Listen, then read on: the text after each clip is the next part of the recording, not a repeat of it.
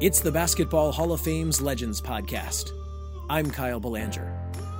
Joining me this morning is a 2013 Naismith Memorial Hall of Fame enshrinee. She's coached for five decades and the only coach to win national titles at three different levels. She's the current UNC women's basketball coach, and just to prove that she beats anyone and anything in her way, she's also beaten cancer. She is, of course, Coach Sylvia Hatchell. Coach, thank you so much for joining us today. Oh, it's my privilege to be here.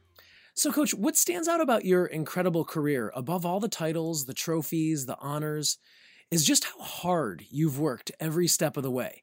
And it all started when you were asked to coach a junior high school girls team uh, when you were fresh out of undergraduate school. Of course, we all know how it turned out, but looking back, was there ever any hesitation you had in that moment to take that team at that time at such a young age? No, not at all. In fact, I jumped at the opportunity because I was in love with basketball. I was passionate about wanting to be a coach, and I thought, man, here's a tremendous opportunity. So, you know, each and every day, everything we do is about opportunities. And so I saw that as a great opportunity, and I was so excited. And of course, almost immediately, grad school at the University of Tennessee happens, which lands you if you want to talk about opportunities, in position to take that JV job at the University of Tennessee. At that point, is is a young Sylvia Hatchell thinking there's no way it can get any better than this? Or were you already dreaming of, of, of even bigger because here you are climbing the ladder already? Well, it was a tremendous opportunity again to be at Tennessee, but to work with Pat Summitt. and you know, it was like it was I was in the right place at the right time. The doors just kept opening, uh, for opportunities, and especially at the time, I didn't realize Pat Summitt was who Pat Summitt is now. Hmm. But you know, we were just same age, good buddies, you know, love basketball, and great friends. So uh, you know, it, at the time, it was just uh, you know. And now I look back and I'm thinking how special it really was. And uh, you know, again, I'm just thankful for to be in the right place at the right time. Well, there there are a couple of friendships I can imagine that have more wins behind them than you and Coach Summitt. That is a pretty remarkable bond for sure. uh, then of then of course you move on to, to Florence, South Carolina. Uh, actually, a, a city that I've that I've called home before, and Francis Marion College, uh, which is where the decades of dominance really begin. 272 wins against 80 losses, a pair of titles over 11 years. What made Francis Marion such a perfect fit for you at that time? Well, it was a perfect fit because it was a new school. Um, you know, there weren't a lot of traditions already established with, you know, men or women's basketball. So, uh, and, and at that time, the women were basically because it was a new school, the women were given the same situations and opportunities as the men. So, you know, that was a great thing in itself. Uh, all the facilities were new. And like I said, there were no traditions. Uh, you know, they were just eager and hungry to, to get things established and get things started. So, uh, you know, it, it, it was it was the right place, the right time, and I, I had a lot of great kids, uh, you know, there, a lot of local kids, but uh, you know, again, uh, you know, it, it was just a perfect situation. And there's something about the way that Sylvia Hatchell and and approaches the game, that enthusiasm, that textbook enthusiasm, which I imagine at that time in your life makes the recruiting because Sylvia, you know, coach is not the coach Hatch, Hatchell in terms of the resume that she is. Uh, you you really need to land the you need to land the players with the enthusiasm. Is that when recruiting really became part of the fun part for you? Well, I've always enjoyed recruiting. Lots of people uh, do not enjoy recruiting, but you know, I'm a people person, and you know, I love uh, getting to know the kids. I love going into their homes. Uh, just just everything about recruiting. And you know, I've been doing this a long time. Uh, but the one thing that is not consistent is recruiting. You just never know when, where, why recruits do what they do. Uh, it just never makes any rhyme or reason. But I guess the uh, the uncertainty of recruiting is is what makes it uh, fun and makes it a challenge each and every day because recruiting is a challenge, no doubt about that. the the pieces are constantly moving, aren't they? Oh, they are. They are, and kids are changing. You know, the kid, kids now. Uh, I mean, they're still kids, but the influences they have, the people that are part of their lives, uh, why they make decisions, it's just uh, constantly changing. Now, of course, after 11 years at Francis Marion, uh, it was time for you to take yet another major step forward. That one to Chapel Hill and the Tar Heels. Can you recall that decision and the process leaving the place that you had developed essentially from the ground up for one of the game's true meccas?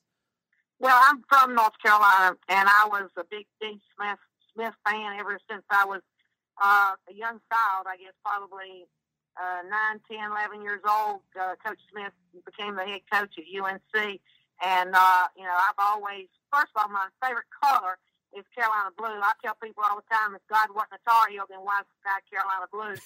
but uh, you know I love the color, but I am from North Carolina, and Dean Smith and that style of play. Uh, so it, it was my dream job. And then in 1994, you guided the Tar Heels to one of the most single most memorable title games in college basketball history. Charlotte Smith's buzzer-beating three-pointer to beat Louisiana Tech.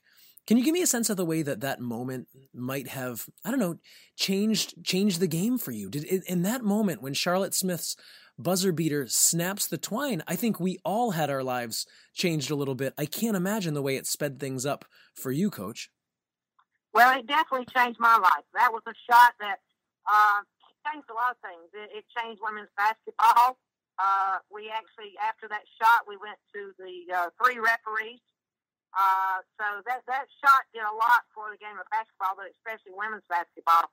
But you got to understand, three years before the shot went in and we won the championship, we were the last team in the ACC. I mean, when I took the job uh, here at North Carolina, we, we were not very good, and it took me a little while to get things turned around and get things going in the right direction. But, you know, we went from last in the league to a national championship in three years. And I tell people that if I can do it, you can do it. You know, it's got a, a lot of hard work, perseverance, just, you know, tremendous work ethic, and, um, you know, and, and great things can happen for you. And a comfortable coach in your office because you're going to be sleeping there a lot, right? Oh, you're right about that. now, your international coaching experience is also incredible. You've won golds in the William Jones Cup in Taipei, uh, Olympics in Seoul, the FIBA World Championships in Moscow, and the Goodwill Games there in Moscow, and the World University Games in Edmonton. How do those experiences inform the person and the coach that you are? And how are they different than maybe the domestic experiences? Well, first of all, I love international basketball. I've had some tremendous experiences in winning several gold medals. Uh, the connections, the people, the coaches I've worked with, of course, Pat Summitt, Vivian Stringer, Kay Yow, uh, you know, I, Jill Hutchinson. I can go on and on and on. Uh, but uh, USA basketball international basketball, it, it's just it's a different world. But it really helped me as a coach uh, because of the up tempo, the fast break style, uh, but just learning what a great game it is, and that it's not just a United States game. I mean, it's an international game, and there's a lot of great players throughout this whole world. And uh, again, the opportunity to travel. I've been in 48 different countries, you know, coaching, uh, and uh, it, it's just uh, uh, it's, it's just been tremendous what uh, international and USA basketball has done for me as a coach, but also for players. I've had lots of players that have played and it, it's always made them better uh, players, but also better people. And now, Coach, um, your most important battle uh, came in 2013 when you stepped away um, to fight and eventually defeat cancer. Um, I, have watched your on court speech so many times when you returned, and, and one of the things that really strikes me about your triumphant return to the court after that year away was when you had said something, and I'm paraphrasing here, that you had informed the ACC office when you returned that you were likely going to get a technical every game because you were so fired up to be back. I'm curious. I mean, I love that moment. It, really speaks to just the, the the the fire in the belly of Coach Sylvia Hatchell. Can you talk to me about those those months, the the journey through some of the darkest places, and then the eventual return to the court?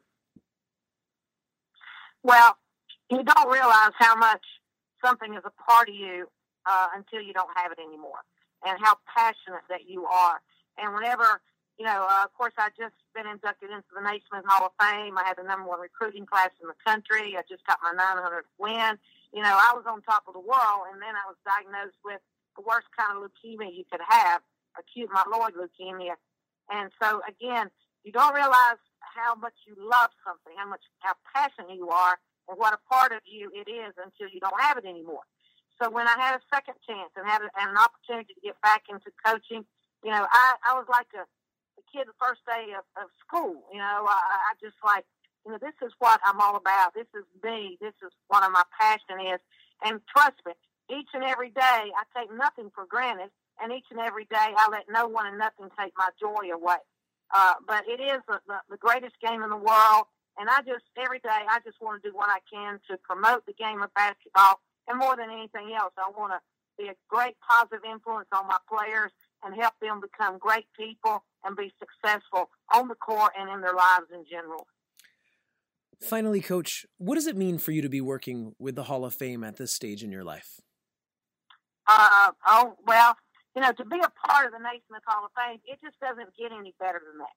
I mean, that is the ultimate for any coach is to be a part of the Naismith. I mean, that is just says it all. I mean, it, it's like probably for a basketball coach, it's the next best thing to being in heaven. Uh, you know, when you're there and all those great people that have been a part of the game and what they've done for so many athletes and for the game. Uh, it, it, it's just awesome. It's just like you finally arrived. But once you've arrived, then you want to spread that. You want to share your legacy and, and give back. I think the biggest thing about all those people in the Hall of Fame is that they are all givers, you know, and givers always gain. I mean, I have a shirt that says givers gain. And so the people in the Hall of Fame, even the administrators there, everyone. It's about giving and making this great game of basketball better. And so I just feel so honored to be a part of Naismith and to uh, have my picture up there with all those other great people. And, you know, again, I just feel so blessed each and every day to uh, to have had these opportunities, but still to have those because I'm not done yet. I mean, I want to win some more championships, and I feel like they need me now more than ever. And she's a 2013 Naismith Memorial Basketball Hall of Fame enshrinee. She's coached for five decades, the only coach to win national titles at three different levels, and she's also a cancer survivor. Coach Sylvia Hatchell, thank you so much for joining me today. Oh, thank you. It's been my privilege.